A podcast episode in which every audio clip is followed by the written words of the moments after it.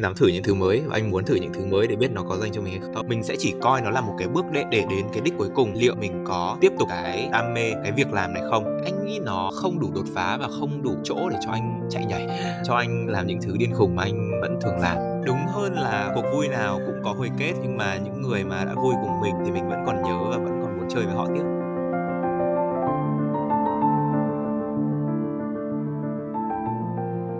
Xin chào tất cả mọi người, mình là Hải Anh, mình là host của podcast CNL đi ngủ lúc mấy giờ, và hôm nay thì mình đã mời được idol mình đến, đấy là anh Chu Đức An, học sinh khóa K50. Nói qua về anh Chu thì anh ấy hiện đang là sinh viên ở trường Học viện Ngoại giao, khoa quan hệ quốc tế. Founder của Moji Debate này là một debater và CV hoạt động thì của anh Chu cũng rất là dài, phó nhà chủ blog của Reporting Glasses và các project khác, nói chung là rất là dài và rất là đa dạng. Thì anh An Chu ấy thì giới thiệu về bản thân được không? Xin chào tất cả mọi người, mình là Chu Đức An và bạn bè mình thường gọi mình là An Chu. Hiện giờ mình không debate nữa nhưng mà mình vẫn làm hoạt động debate dưới tư cách khác, dưới một tư cách là một người ban tổ chức, dưới tư cách là một người gọi là thử nghiệm những cái gì mình học được trong marketing, trong quản trị kinh doanh vào cái tổ chức của mình. Ok, thì một câu hỏi đầu tiên đấy là hôm qua thì anh đã đi ngủ lúc mấy giờ? Hôm qua thì anh nghĩ là anh đi ngủ khá sớm. Do hôm qua là 20 tháng 10 và anh có đi chơi và sau đấy thì về anh mệt. Chắc là khoảng gần 1 giờ gì đấy. Sớm hơn mọi ngày thôi. Vậy, 1 giờ ấy mà anh bảo là sớm. Ok. Thế bình thường anh ngủ lúc mấy giờ? Wow, có những hôm khác anh ngủ lúc 3 đến 4 giờ, có hôm thì 5 giờ mới ngủ. Nhất là lúc mà chưa bắt đầu đại học. Và sau khi bắt đầu đại học thì lịch nó hơi nhiều ấy, xong rồi anh cũng kiểu mệt với các môn ở trường ấy, nên là thường anh ngủ không phải là vì anh buồn ngủ mà anh ngủ vì anh mệt. Ok, thì đó là câu hỏi đầu tiên, phần câu hỏi đầu tiên. Thực ra thì lúc mà em lên cái list câu hỏi để nó hỏi anh, em đã struggle với việc là nên chọn cái gì để hỏi ấy, tại vì em nghĩ là có rất nhiều cái để hỏi về anh An Chu. Thì đầu tiên sẽ là về character development, tại vì em có đi hỏi em trai anh Đỗ Gia Huy. Okay. Thì Đỗ Gia Huy có bảo là hãy hỏi về character development đầu tiên, tại vì là anh đã thay đổi rất là nhiều từ lúc anh học cấp 2 cho đến lúc cấp 3 đến bây giờ là đại học. Thì anh có thể mô tả về bản thân mình trong từng cái giai đoạn mà anh đã trải qua và thay đổi như nào không ạ? Hay ho đấy, anh nghĩ là nếu mà ai đó gặp anh từ khoảng từ cấp 2 là khoảng 5 năm trước đúng không? 5 năm 12 chứ 57, khoảng 4 năm trước thì mọi người thấy anh rất khác. Khác không phải ở chỗ là anh bớt kiểu khùng điên và thích làm mấy trò dở hơi. Không khác ở cái chỗ là anh vẫn thích làm kiểu hề trước mặt mọi người. Và anh nghĩ là khác ở cái chỗ là cái tư duy, xong cách ăn nói và cái hình ảnh nói chung ấy. Anh nghĩ là với những cái người bạn thân của mình thì anh sẽ thể hiện được cái nói như nào nhỉ? Bộ mặt rõ nhất à? Cái con người rõ nhất à? Nhưng mà nhìn chung thì ở ngoài về mặt hình ảnh, phần nào đấy anh nghĩ là nhiều người vẫn thấy anh có một cái gì đó trưởng thành hơn. Cấp 2 thì nếu mà mọi người không biết thì anh đã từng có rất nhiều trò nghịch ngợm. Ví dụ như là cầm gạch ném vào chậu hoa nhà người khác. Vì tại hồi đấy em nhớ game Gunny không? Gunny có wow lưu gạch thì bọn anh cũng nghĩ là wow lưu gạch. Bọn anh đã từng nghịch xong rồi làm vỡ kính xe ô tô của cô giáo chủ nhiệm. Bọn anh đã từng làm gãy cửa kính của nhà thể chất. Bọn anh đã từng gọi hội đi đánh nhau. Vì tại là đúng hơn là bản thân anh. Vì tại là người yêu cũ của bản thân anh chửi bản thân anh, thế bọn anh gọi hội đánh nhau luôn. Ngầu ấy. Sau rồi đến cấp 3 thì anh như nào? Cấp 3 anh hiền mà, đúng không? Lâu thì vẫn gọi là thể hiện quan điểm cá nhân, nhưng mà nhìn chung là vẫn hiền, không động tay chân nữa không? Gọi là debater thì chúng ta phải dùng lời nói mà. Ok, thế còn cái điều gì mà anh hối hận đã làm không ạ? Thật ra để mà hối hận thì không nhá. Nhưng mà anh nghĩ là anh tiếc là anh có làm được nhiều điều khác không? Thì anh nghĩ là có. Anh biết không làm điều gì ạ? Anh không biết nữa, có thể là câu chuyện là giữ được mối liên lạc từ cấp 2 chẳng hạn. Hiện giờ bây giờ thật ra những đứa bạn cấp 2 của anh vẫn lâu nói chuyện với chúng nó, nhưng mà nó không còn thân như lúc trước ấy. Anh nghĩ điều này đã từng xảy ra cấp 1 rồi và anh cũng đã khá tiếc. Kiểu có những đứa mà mình đến sinh nhật nó hàng năm, nhưng mà cuối cùng sau khi mà mình lên cấp 3 mình mất đi cái sự liên lạc của chúng nó. Anh nghĩ là kiểu bây giờ bắt đầu anh năm nhất đại học, anh cũng đã dần dần phần nào cảm thấy cũng đã có một cái sự mất kết nối giữa những người bạn cấp 3 của anh. Sad. Nhưng mà nói lại với cái kia thì anh nghĩ là điều gì đã khiến anh thay đổi nhiều hơn, kiểu trưởng thành hơn, tất cả cái điều mà anh đang có hiện tại? Anh nghĩ là anh trưởng thành hơn nhờ những người xung quanh của anh. Tức là những người xung quanh của anh chỉ sẵn sàng nói thẳng, nói thật về những gì anh làm và góp ý một cách chân thành nhất. Và khi mà mình nhận được những lời góp ý chân thành nhất thì mình nhận hơn, đúng không? Hoặc là kể cả từ những cái cú ngã rất là đau khác trong lúc mà mình làm việc với nhau. Ví dụ là anh đã từng bị sếp mắng rất nhiều vì câu chuyện là anh không đến cái hôm mà làm cuối buổi đấy. Lúc mà trình bày với sếp thì anh bảo là anh mệt, anh chỉ nói đúng câu đấy thôi. Nhưng mà sếp đã mắng một trận. Rồi lúc sau thì sếp bảo là ok, nếu mà em giải thích câu chuyện là bây giờ hôm đấy, trước đấy em đã làm rất nhiều chạy hè ở phía trước và hôm nay em không có đủ sức, em nói cho anh một cái quá trình, sau đấy em mới nói câu là ok, bởi vì em mệt nên hôm đấy em đã không xuất hiện được và em xin lỗi anh vì đã vắng mặt nhưng mà lại không báo với cả mọi người, và để mọi người làm phần việc của bản thân thì câu chuyện nó sẽ khác rất nhiều. Thì đó, những cái câu chuyện như thế nó khiến cho bản thân anh thay đổi từ từ. Anh nghĩ là bất cứ một năm nào đấy anh nhìn lại bản thân của năm trước, anh cũng thấy bản thân mình là một đứa nhóc ấy. Cái khó khăn lớn nhất mà kiểu như là trong cái quá trình đấy thì có cái điều gì là cái khó khăn lớn nhất, đúng không ạ, trong cái việc mà anh thay đổi bản thân ấy? Anh nghĩ là khó khăn nhất trong việc thay đổi bản thân là việc anh khá là bướng bỉnh và cứng đầu. Vậy nên là thậm chí có kiểu nhiều lúc phải ngã đến 2-3 lần mình mới nhận ra. Ví dụ như những cái câu chuyện liên quan đến việc anh nóng giận, những câu chuyện liên quan đến việc anh mất bình tĩnh và hấp tấp trong cái việc làm của mình. Đến gần đây anh mới thực sự ngấm được câu chuyện đấy. Tức là đôi khi có những cái mà mình biết là mình sai, mình biết là nó tệ cho bản thân mình. Ví dụ như việc thức đêm, ngủ muộn, nhưng mà mình vẫn làm. Chỉ đến khi là sức khỏe mình tệ đi chẳng hạn thì mình mới bắt đầu thay đổi. Thì tương tự bản thân anh thế, anh tại vì anh khá là cứng đầu, thế nên là sau rất nhiều lần anh mới thay đổi. Ok, hiện tại thì anh có một cái hình mẫu mà mình muốn trở thành trong tương lai không ạ? Em không có cố định hình mẫu gì cả. Anh muốn bản thân là chính mình ấy. Còn cái chính mình đấy nó thay đổi ra sao thì chỉ có tương lai mới biết được ấy. Tức là nó qua cái trải nghiệm của bản thân thì mình mới định hình được mình muốn là một con người như thế nào. Nhưng mà chắc là chung quy lại thì vẫn muốn là bản thân mình thôi, chứ không bó buộc mình vào một cái khuôn mẫu nào cả. Anh nghĩ là việc bó buộc vào khuôn mẫu là một trong những cái anh không thích nhất. Hợp lý. Wow, có một ai đấy mà anh ngưỡng mộ không ạ? Có, anh có tận 2 người. Hai người đều làm được những gì mà anh chưa làm được. Hai người đấy đều làm được những thứ mà anh chưa dám thử một cách mạnh mẽ. Mặc dù anh luôn tự hào về việc mà mình rất tự tin là mình dám thử những thứ mới. Hai người đấy chính là Juice WRLD và XXXTentacion, hai rappers. Nếu mọi người không biết, mọi người chơi với anh dễ biết thôi, là anh rất thích rap và thích âm nhạc nói chung. Nhưng mà anh chưa bao giờ thực sự kiểu, không phải là không để tâm, nhưng mà chưa một lần nào dồn toàn lực vào nó, toàn tâm toàn ý vào nó, để mà mình thử, để mình biết là thế thì cuối cùng cái này có phải dành cho mình hay không. Anh chưa bao giờ làm thế được. Thì em nghĩ cũng hợp lý thôi, tại vì mình thường ngưỡng mộ nên cái gì mà mình không có mà. Em ngưỡng mộ cũng rất nhiều người, để em thử list những người em ngưỡng mộ nha. Có anh An Chu này, anh Nguyên Anh, Hà Tấn Hùng, chị Đoàn Thu Hà, Hà Đình Lê. Đấy, hiện tại thì mấy người CNL. Thì nếu như mà nói về rap ý, thực ra thì em không biết anh rap nhiều. Em nghĩ là nếu như mà Đỗ Gia Huy các thứ thì sẽ hay nói chuyện anh về rap hơn. Tại vì cái lần đầu tiên và lần cuối cùng em thấy anh rap là ở trong app trưởng nhà năm em lớp 10. Thì cái mối quan hệ của anh với rap là gì? Rap đã ảnh hưởng anh như nào ạ? Nếu mà để một cái gọi là bạn, nó không phải gọi là bạn thì cũng phải nhá. Nhưng mà anh gọi bạn nó không thể hiện được hết cái tầm quan trọng và ý nghĩa của rap với anh. Anh nghĩ là rap nó như một ân nhân, một người cứu mạng ấy.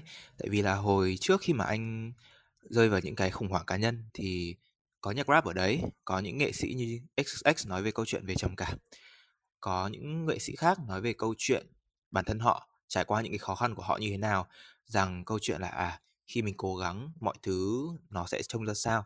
Và nhờ nhạc rap thì anh đã có một nơi để bày tỏ cái câu chuyện của mình. Tại vì mặc dù nhá, nhiều người biết là câu chuyện là đàn ông có thể khóc, đàn ông có thể bày tỏ cảm xúc của mình, nhưng mà phần nào đấy bản thân anh vẫn không cho phép anh dễ dàng với cảm xúc của mình. Thế nên là đôi khi kể Đỗ Gia Huy, anh cũng không kể chuyện cho nó về câu chuyện rap của anh. Và anh chỉ có chính rap, chính nhạc đấy là người bạn của anh nói chuyện với anh thôi. Thế thì cái điều anh yêu thích ở rap là gì ạ? Anh nghĩ điểm đặc biệt nhất của rap đấy chính là việc cái ngôn từ của nó rất Điều ai cũng biết là phong ba bão táp không bằng ngữ pháp Việt Nam, đúng không? Cái vốn từ tiếng Việt nó không chỉ, tức là có những dạng khác nhau, mình có thể đọc văn, mình có thể đọc thơ, đúng không? Nhưng mà ở dạng âm nhạc, anh nghĩ cái điểm độc đáo nhất của rap là nó sử dụng ngôn từ một cách vần lặp với nhau và theo một cái độ đặc, độ dày nó nhiều hơn ý. Và đôi khi thậm chí cả cái tính âm nhạc của rap nó cũng khá là khác biệt so với những cái dòng nhạc khác. Yeah. Anh có định làm gì về rap trong tương lai không ạ? Có, cái đấy chắc chắn, anh đã bảo rồi. Anh dám thử những thứ mới và anh muốn thử những thứ mới để biết nó có dành cho mình hay không. Thế nên anh nghĩ có thể rồi nhá, có thể thôi là năm sau. Lúc mà anh có thể ổn định được cái nhịp sống của sinh viên đại học thì anh sẽ bắt tay vào dành thời gian cho nó.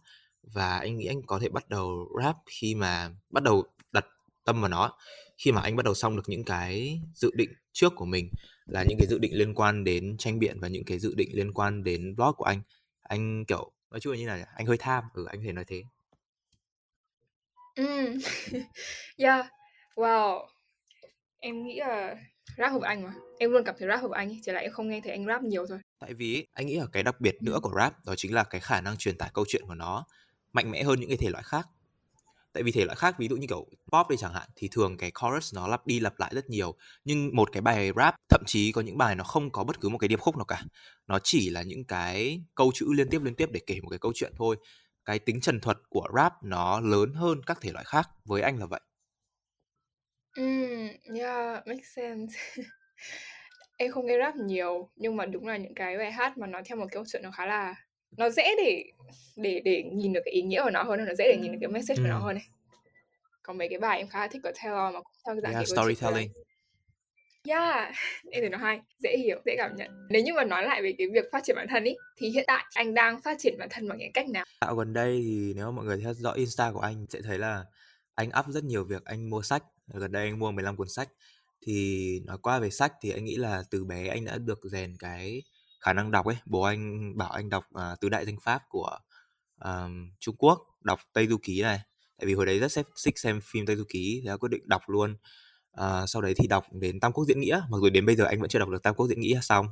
Anh đã từng đọc thêm cả Thủy Hử ở thư viện của trường. Thì đấy là cái câu chuyện bắt đầu gọi là hành trình của anh với cả sách. Đến bây giờ thì khi mà lớn lên hơn một chút, anh không đọc sách chỉ để cho vui nữa. Hồi trước thì đọc những cái tiểu thuyết, tức là bây giờ anh vẫn có đọc, nhưng mà bây giờ anh còn đọc để dành kiến thức nữa. Tại vì càng lớn thì mình thấy là mình càng không biết nhiều thứ và mình muốn học được nhiều thứ. Nhưng mà quỹ thời gian mình có hạn và không phải là ở đâu mình cũng sẽ tìm được một cái người thầy để dạy mình. Thì có sách ở đấy, nó tổng hợp những cái thông tin mà có thể nói là quan trọng nhất và đã được sàng lọc rồi để mình có thể học từ nó. Yeah, em cảm thấy sách rất valuable ấy. Thế anh thà tốn tiền vào sách mà, ví dụ anh tốn tiền vào sách và anh có thể trưng bày. Nhưng mà anh sẽ không tốn tiền vào một món đồ ăn kiểu siêu xịn hoặc một món quần áo siêu xịn ý. Anh không biết tại sao, anh chỉ thích kiểu cảm giác mình mua một cái thứ gì đó trí tuệ. Đúng rồi, em cũng cảm thấy thế. Nhưng mà sách nó thật sự rất là helpful. Thực ra thì lúc mà em mới đọc sách ấy, em đọc sách không phải vì em muốn có thêm tri thức, em muốn tỏ ra mình là người có tri thức để em mua sách rồi em đọc sách. Nhưng mà nó vẫn, mặc dù em không nhớ hết tất cả những cái gì mà đã đọc, em đọc rất là nhiều sách self-help hồi cấp 2, xong rồi em không nhớ hết tất cả những gì mình đã đọc, nhưng mà nó vẫn ảnh hưởng đến cách mình suy nghĩ ấy. Và em cảm thấy như sách nó shape cái mindset em rất là nhiều ở trong những cái ngày tháng cấp 2 lúc mà nó chưa được định hình rõ lắm. Có một câu là a reader lives 1,000 lives, tức là một cái người đọc sống hơn 1,000 cuộc sống so với một người không đọc gì, tại vì họ được trải qua cái góc nhìn của những người khác thì đó. Yeah, mặc dù nhiều lúc nhìn lại em thấy là một vài cái quyển sách em đọc nó, em thấy nó hơi bullshit ấy. Nhưng mà nó vẫn contribute tới cái mindset của em được hình thành hồi nhỏ. Well, em đọc cái đấy xong rồi về sau em nhận ra cái nào là bullshit thì để em không dính phải, thì anh nghĩ là vẫn helpful thôi. Yeah, nó vẫn helpful mà. Thế thì có một cái cuốn sách nào mà anh cảm thấy là nó impactful nhất về anh không? Không, anh không có bất cứ một cái cuốn nào gọi là cuốn sách gối đầu giường như những người khác. Thì có cuốn nào anh thích nhất không? Nếu mà cho tranh biện nhé, thì anh sẽ recommend mọi người đọc cuốn Phải Trái Đúng Sai. Cuốn này cũng là chị MB của anh, chị phó tịch của anh gợi ý cho anh đọc hồi đấy để bắt đầu. Nếu mà về sách truyện sách truyện thì anh nghĩ mọi người có thể thử Bố Già. Đúng rồi, năm nay anh mới đọc Bố Già. Anh nghĩ Bố Già là một quyển must read, mặc dù trong đấy vẫn có tương đối nhiều tư tưởng phân biệt nữ giới sexist, nhưng mà anh nghĩ với một người con trai thì nên đọc cái đấy, và một người con gái cũng nên đọc để biết được những cái tham vọng, những cái dã tâm của những người đàn ông. Tại vì bây giờ vẫn bị ảnh hưởng bởi cái toxic masculinity nhiều, nên anh nghĩ là vẫn đáng để đọc. Và những cái cảnh, đặc biệt bạn nào thích những cái bộ phim liên quan đến mafia nữa, anh khá là thích những cái bộ phim liên quan đến mafia. Oh, ok. Nhưng mà ngoại trừ sách ra thì em nghĩ là anh cũng hay xem nhiều trên YouTube ý. Thỉnh thoảng anh sẽ share mấy cái video YouTube khá là hay ho. Nhưng mà có cái một cái gì anh học được trên YouTube mà anh vẫn nhớ nhất không? Anh nhớ. Đó là từ một cái podcast luôn. Anh đôi khi anh xem podcast trên YouTube, anh không xem podcast trên Apple Podcast với cả là Spotify. Hình như nếu anh không nhầm thì anh ý là tác giả của cuốn sách From Good To Great, từ tốt đến vĩ đại. Thì anh ý trong cái podcast đấy là podcast The Ground Up Show, anh ý đưa ra một cái ví dụ rất hay mà anh nhớ đến bây giờ. Trong một cái trận bóng đá, cả hai team đều cố gắng để đạt được cái điểm số tốt nhất, nhưng sẽ là vô ích nếu cả hai team cứ tiếp tục nhìn vào bảng điểm số. Vậy nên cái quan trọng của chúng ta cần tập trung khi làm bất cứ việc gì, đó chính là tập trung vào quá trình, tạo ra một cái hệ thống mà hoạt động với mình để mình có thể hướng tới mục tiêu, và ở trong trận bóng đá đấy chính là bảng điểm số.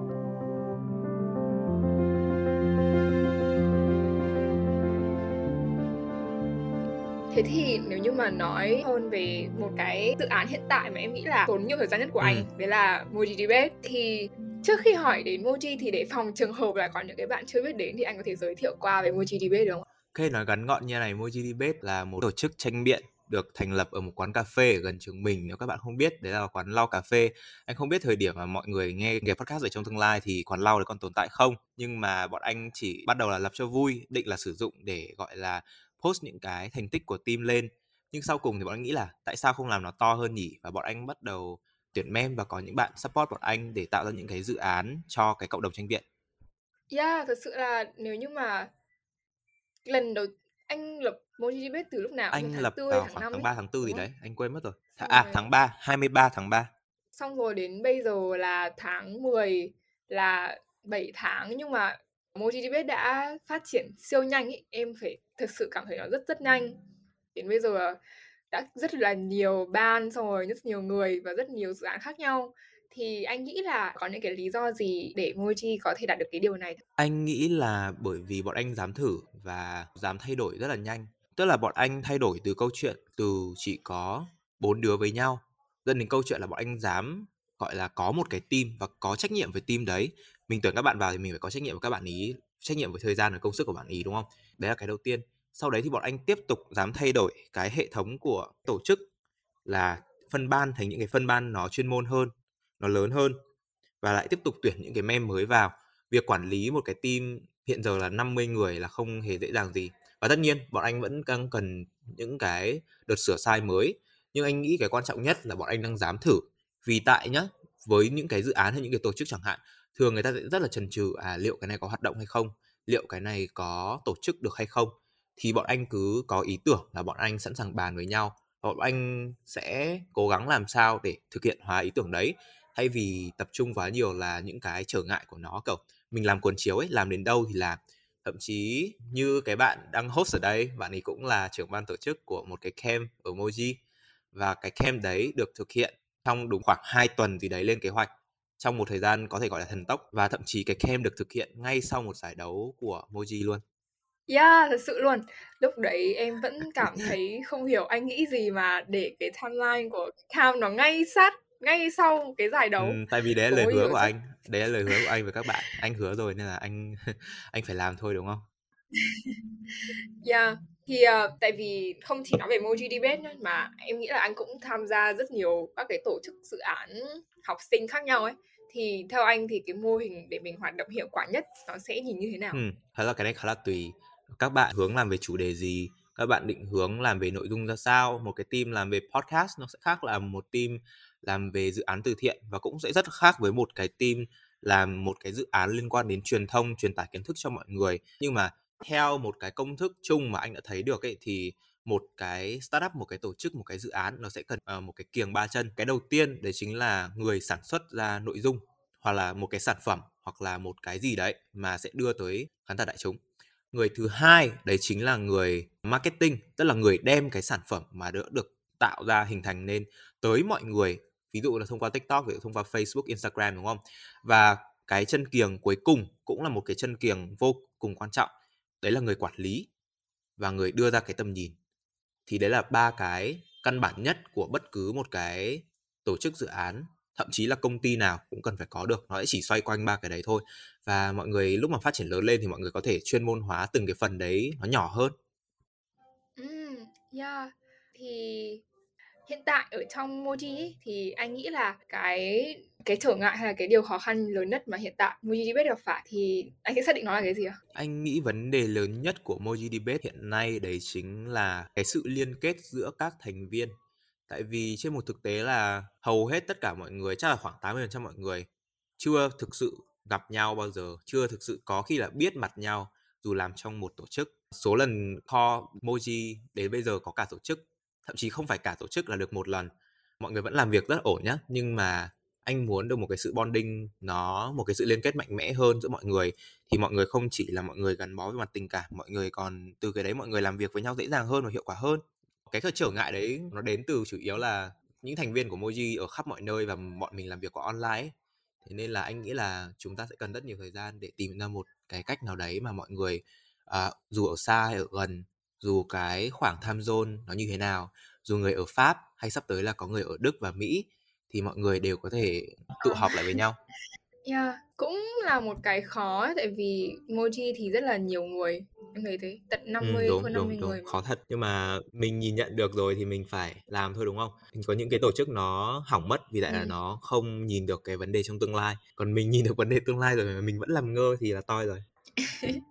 Nhưng mà thật sự là, thực ra thì em nghĩ là nó không nhất thiết phải là tất cả mọi người đều, thế nào nhỉ?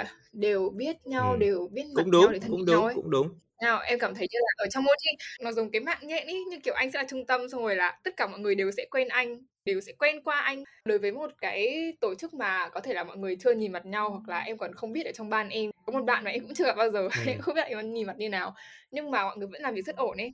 Đối với một tổ chức mà to như thế mà cũng còn không có post meeting thì em cảm thấy mọi người làm việc rất là ổn. Thì cho đến bây giờ ấy, anh nghĩ là cái điều gì đã khiến cho mọi người làm việc với nhau một cách hiệu quả như thế? Anh nghĩ là mọi người làm việc với nhau hiệu quả như thế vì cái mục tiêu của cái tổ chức, mục tiêu vì cộng đồng và mục tiêu vì phát triển tranh biện, một cái bộ môn mà mọi người đều muốn kiểu phát triển. Nhưng mà còn một lý do nữa, tại vì nhá, chắc chắn là hiện giờ Moji sau khi mà mở rộng lên, nó không có những cái thành viên đến từ cộng đồng debate, có những thành viên còn không biết debate là gì, nhưng họ vẫn ở đây và họ vẫn làm. Thậm chí có những bạn đang ở nước ngoài và sẽ ở nước ngoài vẫn tiếp tục làm việc ở Moji. Tại vì anh nghĩ ở Moji mọi người được thử.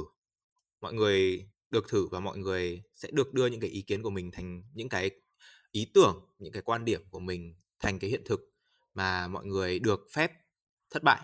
Thay vì là mọi người cứ phải là ok, mọi thứ phải trơn tru 100%, cái bài này phải 1.000 like, bài kia phải 200 comment. Mọi thứ nó không xảy ra như vậy. Tại vì ngay cả bản thân bọn anh, ngay từ đầu bọn anh cũng thay đổi rất nhiều. Thì anh nghĩ là các bạn cũng nên có quyền như vậy. Yeah, em muốn add thêm một cái nữa. Tại vì mặc dù em ở trong cộng đồng tranh biện nhá, bây giờ em không tranh biện nữa, nhưng mà em cũng không phải là một cái người kiểu community builder đến thế. Thì em nghĩ là em ở lại Moji thì nó chỉ đơn giản là em thích con người ở Moji này, với cả là em biết là em sẽ học hỏi được từ mọi người ở đây. Có nghĩa là em cảm thấy là cái giá trị mà em nhận được ở đây nó sẽ nhiều hơn những gì mà em phải mang đến ý, mà em phải cho đi ý. Thì đấy là cái lý do em vẫn làm việc. Mặc dù dạo này em cũng không làm việc nhiều đâu. Trời ơi, em cảm thấy rất là tội lỗi vì điều đấy. Đúng, anh nghĩ là cái đấy hợp lý. Cái đấy là một trong những cái rất là quan trọng của một cái tổ chức mà nó không trả lương cho mọi người. Tức là những cái tổ chức phi lợi nhuận bao gồm những cái dự án. Tại vì là anh nhớ nhá, cái này là anh xem, đây khỏe của anh, nhưng mà chủ tịch của Thế giới di động bảo là có hai thứ khiến người ta làm việc. Một là vì tiền, hai là vì niềm vui. Thì cái niềm vui ở đây nó bao gồm có thể là một, sự kính trọng, sự tôn trọng lẫn nhau, sự coi trọng những cái ý kiến của mọi người. Hai, mọi người được thử, mọi người được vui. Cái thứ ba là mọi người học được cái gì đấy. Tức là anh nghĩ bản thân anh cũng thế thôi. Anh sẽ sẵn sàng bỏ một cái dự án nào đấy, anh sẵn sàng bỏ một cái tổ chức nào đấy. Nếu anh ở trong cái tổ chức đấy và anh không cảm thấy là anh học được gì cả, anh thấy anh phí thời gian thì như em đã nói, anh cũng sẽ bỏ. Yeah, đúng rồi. Em nghĩ là Moji cho em rất là nhiều bài học đến từ tổ chức này, xong rồi là nói chuyện với mọi người này, nó từ những cái nhỏ lặt vặt ấy, thế nên là em vẫn thích làm việc ở Moji. Thì ở hiện tại đối với anh thì một cái người lãnh đạo tốt là cái người như thế nào? Ok, ta thì anh sẽ không dám nhận bản thân là một người lãnh đạo tốt nhá. Tại vì là anh rất lười. Anh kiểu sẽ tùy ý thay đổi deadline cho mọi người và thay đổi deadline cho cả bản thân anh nữa. Và nếu mà mọi người bảo mọi người không làm hay mọi người mệt, mọi người chưa làm, anh kiểu ok, anh nghỉ đi, thoải mái. Nhưng mà anh nghĩ người lãnh đạo tốt nhất ý, thì sẽ là người mà khai thác được cái khả năng và tiềm năng của cá nhân đấy. Có rất nhiều bạn ấy có khả năng rất tốt nhưng mà các bạn ấy không tìm được nơi mà thể hiện được cái khả năng của mình. Ví dụ một người mà muốn làm lãnh đạo, một người mà muốn lead, một người mà muốn đưa ra những cái tầm nhìn của mình và được những cái thành viên cùng nhau chung tay hiện thực hóa cái hành vi đấy, mà để bạn ý làm thành viên thì rất là khó cho bạn ý. Tại vì sao? Cái vị trí của một thành viên thường người ta vẫn bị giới hạn về mặt tâm trí, là có thể là mình, cái ý kiến của mình sẽ bị bác bỏ, họ không cảm thấy được empower, họ không cảm thấy là họ được trao quyền. Thì những người như thế với những cái cá tính mạnh thì có thể họ sẽ đi ra khỏi những cái nơi làm việc đó ngay lập tức. Thì một người leader giỏi thì họ phải nhìn được những cái người đấy, những cái bạn đấy có tính cách như thế nào, họ muốn làm gì và cho họ một cái vị trí phù hợp. Và nếu mà họ thậm chí không phù hợp với những cái giá trị cốt lõi của tổ chức, hãy sẵn sàng cho họ ra đi, vì anh nghĩ điều đấy tốt cho họ và tốt cho cả tổ chức luôn. Yeah, hợp lý. Cái một người mà em nghĩ là một ví dụ cụ thể, một ví dụ kiểu living proof, em nghĩ là Hà Trang. Kiểu như là vào Moji khiến cho em thấy nó có nhiều ý tưởng hơn này, chủ động hơn trong cái việc đưa ra các cái ý tưởng của mình này, đơn giản là sáng tạo hơn ấy, và tận dụng được nhiều cái tiềm năng của bạn ý hơn. Thì em nghĩ Moji cũng là một nơi, chắc chắn là không phải là hoàn hảo, nhưng mà rất là tốt để cái điều đấy. Thì nói lại về Moji thì anh có một cái định hướng tương lai như thế nào với đấy? Anh cũng kể rất nhiều thứ, gọi là những lúc mà anh tự nhiên nghĩ ra bất cứ một cái idea kỳ quặc nào đấy, một cái idea ngu ngốc nào đấy, anh kể cho em rồi đúng không? Nhưng mà trong tương lai thì anh nghĩ ra Moji đã đến ngừng cái giai đoạn, không phải là giai đoạn bọn anh sẽ thử thứ mới nhá, nhưng bọn anh sẽ tiến đến một cái giai đoạn nó chuyên nghiệp hơn và nó quy trình hóa hơn. Hiện giờ như em thấy, như anh vừa kể là anh thích thì anh lười deadline, anh thích thì anh cho mọi người nghỉ ngơi, đúng không? Thì bây giờ mọi thứ anh nghĩ nếu mà để được đạt một cái công suất tốt hơn nhá, nó không cần phải mọi người là làm 100% mọi người phải sống chết vì Moji. Không, anh nghĩ đấy là để chết mất, anh không tư bản đến vậy. Anh nghĩ nó cần một cái quy trình cụ thể hơn để mọi người biết được là mọi người làm gì. Tại vì anh có đọc ở đâu đấy là một trong những cái law ấy, một trong những cái quy luật trong việc làm việc ấy, là cái đáng sợ nhất không phải là tháng này bạn mất lương, cái đáng sợ nhất không phải là sếp sẽ quát bạn vào ngày mai là bạn làm fail việc, mà cái đáng sợ nhất trong một nơi làm việc ấy là bạn không biết mình ở đây để làm gì. Thì đấy là một cái anh nghĩ cần sửa, nó thay vì những cái cảm hứng mà nó biến thành một cái quy trình. Thì đấy sẽ là cái giai đoạn phase 2 của Moji. Nghe phase thì nghe kiểu movie, Marvel movie ấy.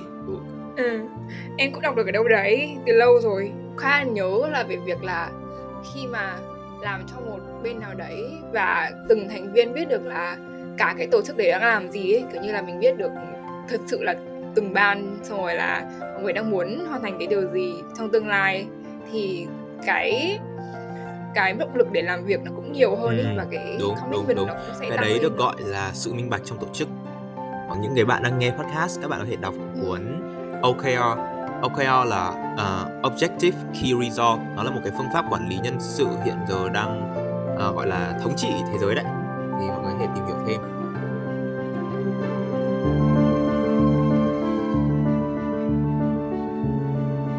Để về Moji Debate thì Moji Debate sẽ link tới một cái topic khác, đấy là tranh biện. Mặc dù em mới biết anh bỏ tranh biện nửa tiếng trước lúc chuẩn bị bắt đầu podcast này. Thế câu hỏi đầu tiên là cái lý do mà anh đã dừng tranh biện là gì ạ? Ok, anh nghĩ là có thể mọi người đã biết rồi, là ban đầu anh cũng biết đến tranh biện từ trường tin. Và anh biết đến tranh biện qua những cái bài viết linh tinh khác. Nhưng mà anh chỉ nghĩ là lúc mà anh đăng ký câu lạc bộ, anh nghĩ là mình được đi để cãi nhau à? Vui đấy, thế thì đăng ký. Đó, hôm phỏng vấn ý, anh còn đặt CNN puzzle ở dưới CMC ý. Mà anh trượt CMC, buồn quá.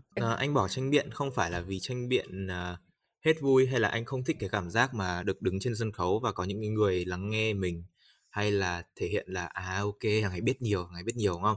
Không phải, nó vẫn vui, nhưng mà câu chuyện là gì? Nó giống như kiểu việc đi net ấy. Việc đi net nó chỉ vui khi em có những người bạn. Thì những cái người đồng đội của anh, ví dụ như là Nguyên Anh thì sẽ không tranh biện nữa trong thời gian tới, tại vì Nguyên Anh có những cái dự định cá nhân khác và tranh biện không giúp Nguyên Anh đạt được những cái mục đích của mình nữa. Kiên thì cũng đi theo một cái hướng khác, cũng không tranh biện kiểu một cách cạnh tranh nữa, mà Kiên cũng thiên hướng về xây dựng cộng đồng. Hà Tuấn Hùng cũng thế, Hà Tuấn Hùng thì sẽ vẫn tranh biện một cách competitive, nhưng mà như đấy, không còn Kiên, không còn Nguyên Anh thì tạo ra một team nó tương đối là khó. Nhưng anh cũng không thể competitive như Hùng được, tại vì anh muốn tận hưởng debate theo một cách nó nhẹ nhàng hơn. Tức là anh nghĩ là thú vị, nó cũng khá là thú vị, nó cũng khá là hay ho để mà mình ngắm đến một cái thành tích rất cao. Nhưng mà anh cảm thấy nó không phù hợp với anh. Thì đó, khi mà không còn những người bạn đi cùng mình, những cái người mà bắt đầu cùng mình thì anh dừng. Yeah, hợp lý. Kiểu Hà Trang ở trong dàn MB cũng đòi là thực ra thì bạn ấy muốn tiếp tục tranh biện ấy, nhưng mà tại vì là MB mết bỏ hết rồi, không còn ai theo tranh biện cả, thế là nó cùng thì Trang nó cũng không ai tranh biện nữa. Mình các bạn nó vui vì tại có bạn, đúng không? Mình vui, mình có một cộng đồng. Cái anh nghĩ cái đặc biệt của tranh biện nữa là nó có một cái cộng đồng khá là lớn ở ngoài để mình làm quen những bạn ở khắp mọi nơi. Thực ra thì chắc là cũng tùy người, có một cái lý do để nghỉ tranh biện khác nhau. Thực ra thì cái lý do em nghỉ tranh biện chắc ai biết rồi, là tại vì em thấy là đến một cái mức nào đấy, khi mà em đã cảm thấy là em có được hết cái benefit mà tranh biện cho em rồi và em tiếp tục đi nữa thì nó không còn benefit nữa, nó chỉ còn burden thôi, kiểu nó chỉ còn burden thôi. Thì thì cũng giống Nguyên Anh thôi, Nguyên Anh cũng không thấy nó phù hợp với mục đích của bản thân nữa, không còn những cái lợi ích nữa thì Nguyên Anh cũng nghỉ. Thì cho đến hiện tại, cái điều giá trị nhất mà tranh biện mang đến cho anh là gì? Điều giá trị nhất tranh biện mang đến cho anh là những người bạn. Anh nghĩ đấy là cái mà sau khi mà anh không còn đứng trên bục, không còn nói những cái, thậm chí là không còn dạy tranh biện, không còn train tranh biện cho ai nữa, thì đấy là cái mà anh có thể tự hào, mà anh có được những người bạn rất là tuyệt. Kiểu anh có thể đến bất cứ một thành phố nào, thật ra cũng không hẳn, ví dụ đến Hạ Long, có gặp Tâm, gặp Huyền, có những tour guide rất là tuyệt. Đến Hồ Chí Minh, sắp tới là gặp Đan, gặp Khổng, gặp Ré để chúng nó dẫn đi chơi linh tinh. Thì đó, có những người bạn rất là đỉnh, có những tour guide rất đỉnh. Thực ra thì em hỏi câu này rất nhiều người ấy, nó sẽ là kiểu hoạt động tranh biện này, hoạt động đá bóng, bóng rổ, âm nhạc các thứ, thì tất cả mọi người đều sẽ bảo là mối quan hệ ấy. Thế nên là nó kiểu kind of predicted nhưng mà nó cũng reasonable. Anh nghĩ là cái đấy là cái có thể, đấy là giá trị lâu dài nhất mà mình nhận được. Nhất là khi mà mình cố gắng duy trì cái mối quan hệ đấy và biến nó trở nên ý nghĩa hơn. Đúng hơn là cuộc vui nào cũng có hồi kết, nhưng mà những người mà đã vui cùng mình thì mình vẫn còn nhớ và vẫn còn muốn chơi với họ tiếp. Đúng rồi, Thực ra thì anh có từng nói ở trong cái story Instagram của anh ấy là trong tất cả hoạt động thì đều nên dành ít nhất 3 năm gắn bó với nó, sau đấy là sẽ quyết định từ bỏ hay không. Thì có lẽ là anh đã làm điều này với tranh biện đúng không? Thật ra là 3 năm cũng chỉ là một con số tượng trưng thôi. Cái 3 năm ở đây là cái ý tưởng của câu chuyện là mình sẽ coi đây là một cái hành trình dài, nó không phải là những cái ngắn hạn. Và khi mình có một cái tư duy như thế, những cái thất bại ban đầu của mình, hay thậm chí là những cái thất bại ở năm 2, hay thậm chí là đầu năm 3, mình sẽ chỉ coi nó là một cái bước đệm để đến cái đích cuối cùng. Liệu mình có tiếp tục cái đam mê, cái việc làm này không? Thì đấy là cái ý tưởng về cái này. Thế thì với bản thân anh, cái 3 năm này nó trông như thế nào? Cái năm đầu tiên sẽ là năm để anh học những thứ cơ bản nhất. Và cái năm đấy cũng sẽ là cái năm mà anh nhìn ra được xem là những cái người giỏi nó trông như thế nào. Ví dụ bản thân anh là về debate đi, anh học được những cái thứ cơ bản ở CNL Puzzle đúng không? Sau đấy anh bắt đầu nhìn được những người giỏi là ai? Anh nhìn được chị Nguyễn Phương Hồng Ngọc, chị Ngọc Nguyễn này. Anh nhìn được những cái người debater ở trên thế giới như kiểu là Bo Seo. Và anh bắt đầu nhìn là những cái người giỏi, họ trông như vậy, họ debate như vậy, họ nói như vậy. Thế thì đến năm 2, khi mà mình đã được nhìn thấy được là những cái người giỏi họ trông như thế nào rồi, thế thì mình phải tìm một người giỏi để hỗ trợ cho mình, tức là tìm một cái người mentor ấy. Thì ở đây anh đã gặp rất nhiều anh chị, và anh chị cũng đã giúp anh rất nhiều trong cái hành trình đó. Ở với tranh biện đó thì năm 2 là mình sẽ cố gắng master, mình sẽ cố gắng hoàn thiện và gọi là khiến cho những cái kỹ năng cơ bản của mình lên tối ưu ấy. Nếu mọi người không biết thì đó là một cái quy luật về 80-20, 80-20 principle, là 80% những gì cái kết quả nó sẽ được đến từ 20% của hành động. 80% những cái hoạt động của tranh biện nó cũng sẽ chỉ quay về 20% của những cái kỹ năng cơ bản nhất. Và 80% những kỹ năng quan trọng nhất cũng đến từ 20% những cái kỹ năng của tranh biện. Vậy nên hãy tập trung vào những cái gì nó ít nhưng mà nó lại có tác động lớn. Thì ở đây là những cái skill cơ bản thì tất cả những cái hoạt động nó sẽ đều có thôi. Ví dụ như nếu em muốn là một người đầu bếp thì kỹ năng sử dụng dao là kỹ năng rất là cơ bản. Nhưng mà em có thể thấy là những người chef đỉnh cao trên thế giới, họ sẽ phi lê một con cá nó khác với cả một ông như anh, không bao giờ vào bếp bao giờ, đúng không? Thì sau khi mà đến năm 2 rồi, khi mà em đã có những người mentor rồi, em phải nhờ họ, em học từ họ để đến được một cái level bắt đầu là trung cấp hoặc là tiệm cận đến những cái mức cao cấp. Cố gắng làm sao mà mình có thể đạt được cái level như họ và tốt là hơn cả họ. Thì đến cái năm 3, khi mà mình đã hoàn thiện được những kỹ năng cơ bản, khi mà mình đã đẩy cái khả năng của mình lên một mức cao hơn, thì bắt đầu là lúc mình dành toàn tâm 100% competitive và cạnh tranh với cái đấy. Mình phải dồn hết sức coi nó là cái cuộc sống của mình, ăn ngủ nghỉ lúc nào cũng phải dành cho nó. Anh nói ví dụ hiện giờ đang người có thể nói ở năm 3 nhá, đấy chính là Hà Tuấn Hùng. Hà Tuấn Hùng hiện giờ trong vòng mấy tháng vừa rồi, cuối tuần nào cũng là tranh biện, thứ bảy chủ nhật nào cũng là tranh biện, thậm chí là có những hôm 2 giải một lúc, một giải giờ Bắc Mỹ hay là giờ châu Âu gì đấy, một giải ở giờ Việt Nam chẳng hạn, hoặc là giờ Đông Nam Á chẳng hạn. Đang ăn ngủ nghỉ, thậm chí trong tuần Hà Tuấn Hùng cũng đấu tập thêm. Thì đấy là Hà Tuấn Hùng đang chính ở cái giai đoạn năm 3 đấy, là để xem tranh biện có phải dành cho mình hay không, liệu nó có đáng thế không. Nhưng nghĩ hầu hết những người mà đã đến được năm 3 rồi thì họ sẽ có câu trả lời cho mình là cái này đáng. Tại vì là nếu mà nó không đáng ấy thì mọi người đã dừng sớm hơn rồi. Nhưng mà đấy, quy chung lại nó là một cái tư duy. Đây là một hành trình dài, và những cái thất bại ở đầu ấy thì mình hãy đón nhận và học hỏi từ nó. Yeah, tự dưng anh là em tò mò một cái câu hỏi là cái cách để mà mình có thể học hỏi và tận dụng những cái người anh chị ở xung quanh mình một cách hiệu quả nhất đi ạ. Bản thân em nhá, em không bao giờ cảm thấy em làm điều đấy đủ tốt.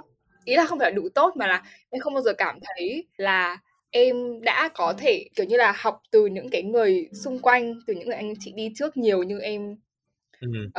Could have hiểu anh hiểu ý quá, nhưng mà anh là câu hỏi rất là quan trọng. Kiểu thậm chí ở ngoài kia ấy, có những cái khóa học gọi là làm thế nào để làm một mentee tốt. Thế thì lúc nào nó cũng thế thôi. Câu chuyện anh nghĩ là lúc nào cuộc đời nó cũng là một cái trade off, một cái sự trade off liên tiếp, một cái sự trao đổi liên tiếp. Mình nhận được những bài học của người ta thì mình cũng phải cho họ lại một cái giá trị nào đấy. Thì anh nghĩ là hầu hết những cái người mà giỏi hơn mình ấy, họ cũng đang cố gắng figuring out, họ cũng đang cố gắng tìm hiểu chuyện gì đang xảy ra trong cuộc sống này, chuyện gì đang xảy ra gọi là trong những cái mà thứ họ làm thôi ấy. Vậy nên là bản thân họ cũng sẽ rất sẵn sàng để giúp đỡ những cái người ở dưới, miễn là mình có cố gắng reach out tới họ, tiếp cận họ và một cách chân thành là mình muốn học từ họ và mình có thể sẵn sàng giúp đỡ họ cho những cái việc khác. Anh nghĩ là đôi khi người ta không thực sự là sẽ đòi hỏi từ em đâu. Nhưng mà nếu em ví dụ chẳng hạn viết một cái mail rất là tử tế là ok, em là Hải Anh, em là một host mới, em muốn học từ chị Thùy Minh, em có những câu hỏi như thế này, mong là chị trả lời, chị có thể rep em bất cứ khi nào mà chị rảnh. Anh nghĩ là chị Thùy Minh sẽ rất sẵn sàng, Hải Anh ạ. Đó. Ôi trời, ok, em sẽ thử cái điều này. Anh nghĩ là đến từ sự chân thành, người ta sẽ sẵn sàng. Kiểu anh nghĩ là những người giỏi ấy, mà thực sự giỏi ấy, họ sẽ rất là ít khi nào nỡ lòng từ chối những cái người mà muốn học hỏi nhá. Anh nghĩ như thế. Yeah, đúng rồi, em cũng nghĩ là nó phụ thuộc cũng vào thái độ nhiều ấy. Ví dụ như là tự dưng có những, mặc dù em không nhận em là một podcaster giỏi hay là kiểu xuất sắc cái gì cả, nhưng mà thỉnh thoảng có một vài bạn sẽ nhắn tin hỏi em về cách làm podcast, xong rồi mời dạy các podcast các thứ ấy. Nhưng mà cái cách bạn ấy hỏi nó nghe rất là random, nghe rất là bỗ bã, nó khiến tự dưng tụt cả mood ấy, còn không muốn rap chứ chưa nói đến cái việc là rap như thế nào. Đúng. Tức là mọi người khi mà hỏi mentor, anh nghĩ là cũng nên tập cho cái thói quen là họ không có trách nhiệm gì với mình ấy. Mình đang cần họ chứ không phải là họ cần mình ấy. Thế nên là hãy để ý trong cái lời nói của mình một chút. Đó. Yeah. Thì hôm qua cũng có một bạn nhắn em, thôi em không biết là bạn hay là anh đâu, nhưng mà bạn ấy ở Hồ Chí Minh, xong rồi bạn ấy nhắn nó không kiểu quá là dài nhưng nó rất là chân thành ấy, xong rồi bạn ấy cũng chả nhờ em cái gì cả ấy, nhưng mà tự dưng sẽ có cái cảm giác là nếu như bạn ấy cần thì mình sẽ ở đấy và giúp đỡ bạn ấy nếu như bạn ấy muốn ấy. Thì em thấy nó phụ thuộc rất là nhiều vào cái cách mà mình hỏi. Còn nữa có thể là kiểu mọi người có thể nói về câu chuyện cá nhân, nhất là câu chuyện cá nhân của mình, tại sao mình muốn học cái điều này đến vậy, tại sao mình muốn hỏi những câu chuyện này đến vậy. Tại vì nó là những cái gì, anh nghĩ là câu chuyện cá nhân là những cái gì chân thành nhất mọi người có thể kể cho nhau, và mọi người phải tin tưởng người kia lắm thì mọi người mới dám đề bạt và hỏi bản thân.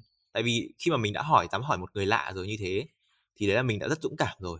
Đấy là với những người mình không quen, còn với những người mình đã quen rồi thì anh nghĩ là mình cứ chủ động và hỏi thôi. Và một lần nữa hãy nhớ là họ không có trách nhiệm gì với mình, vậy nên cũng đừng ví dụ như kiểu spam inbox là anh ơi rep em, thế thì cũng hơi quá. Yeah. À đấy, còn tự dưng nó không liên quan lắm nhưng mà nó quay lại với câu chuyện tổ chức ấy. Anh có nói, thực ra anh nói với em mấy lần liền là lúc nào mà có một cái team podcast thì phải nhớ là thế nào nhỉ, không expect mọi người sẽ có cái trách nhiệm với cái tổ chức của mình như là mình có. Đó thì anh có thể elaborate thêm về cái này. Cái này là anh kiểu mất rất nhiều thời gian anh mới học được cái này nhá. Tại vì là lúc mà hồi trước anh làm teamwork ấy, lúc mà anh làm lead ấy, thì anh cứ phải expect mọi người là mọi người ở trong tổ chức rồi, mọi người ở trong nhóm này rồi, mọi người ở trong cái ban hậu cần này rồi, mọi người đã lựa chọn nó rồi đúng không? Mọi người phải có trách nhiệm với lựa chọn của mình và mọi người phải hoàn thành tất cả mọi thứ.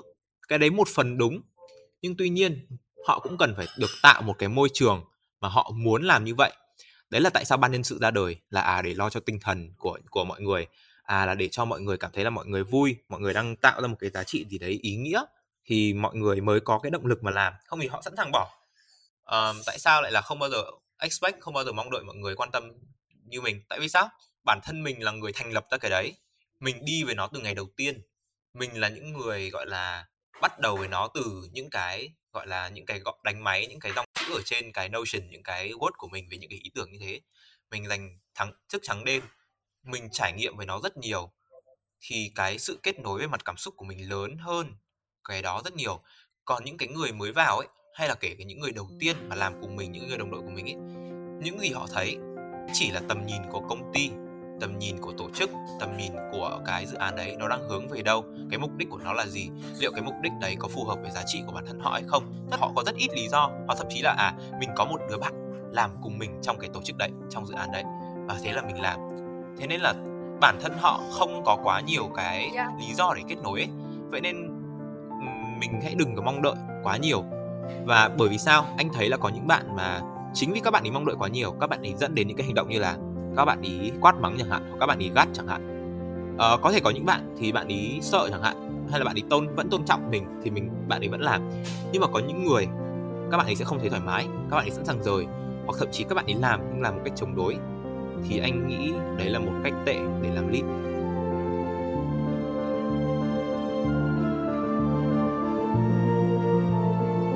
Quay sang một cái khác, đấy là cái dự định tương lai của anh ấy. Thì anh có bảo là anh có consider sẽ drop DAV, drop học ngoại giao. Thì tại sao thứ nhất đấy là câu đùa. Thứ hai, thật ra có những lúc anh nghĩ thế thật. Tại vì là anh... câu chuyện là như thế này, anh chọn DAV, anh chọn quan hệ quốc tế bởi vì anh muốn học. Anh gặp những cái con người như chị Ngọc Nguyễn, anh gặp những con người khác nữa.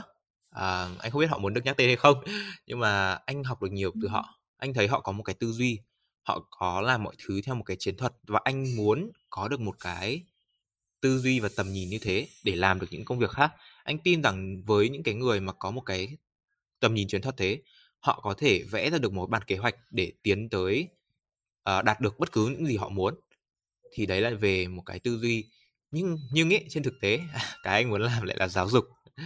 Mọi người sẽ nghĩ là làm giáo dục thì thằng này phải đi học đại học sư phạm, hoặc ít nhất là học một cái bằng liên quan gì đến gọi là quản trị giáo dục chẳng hạn, đúng không?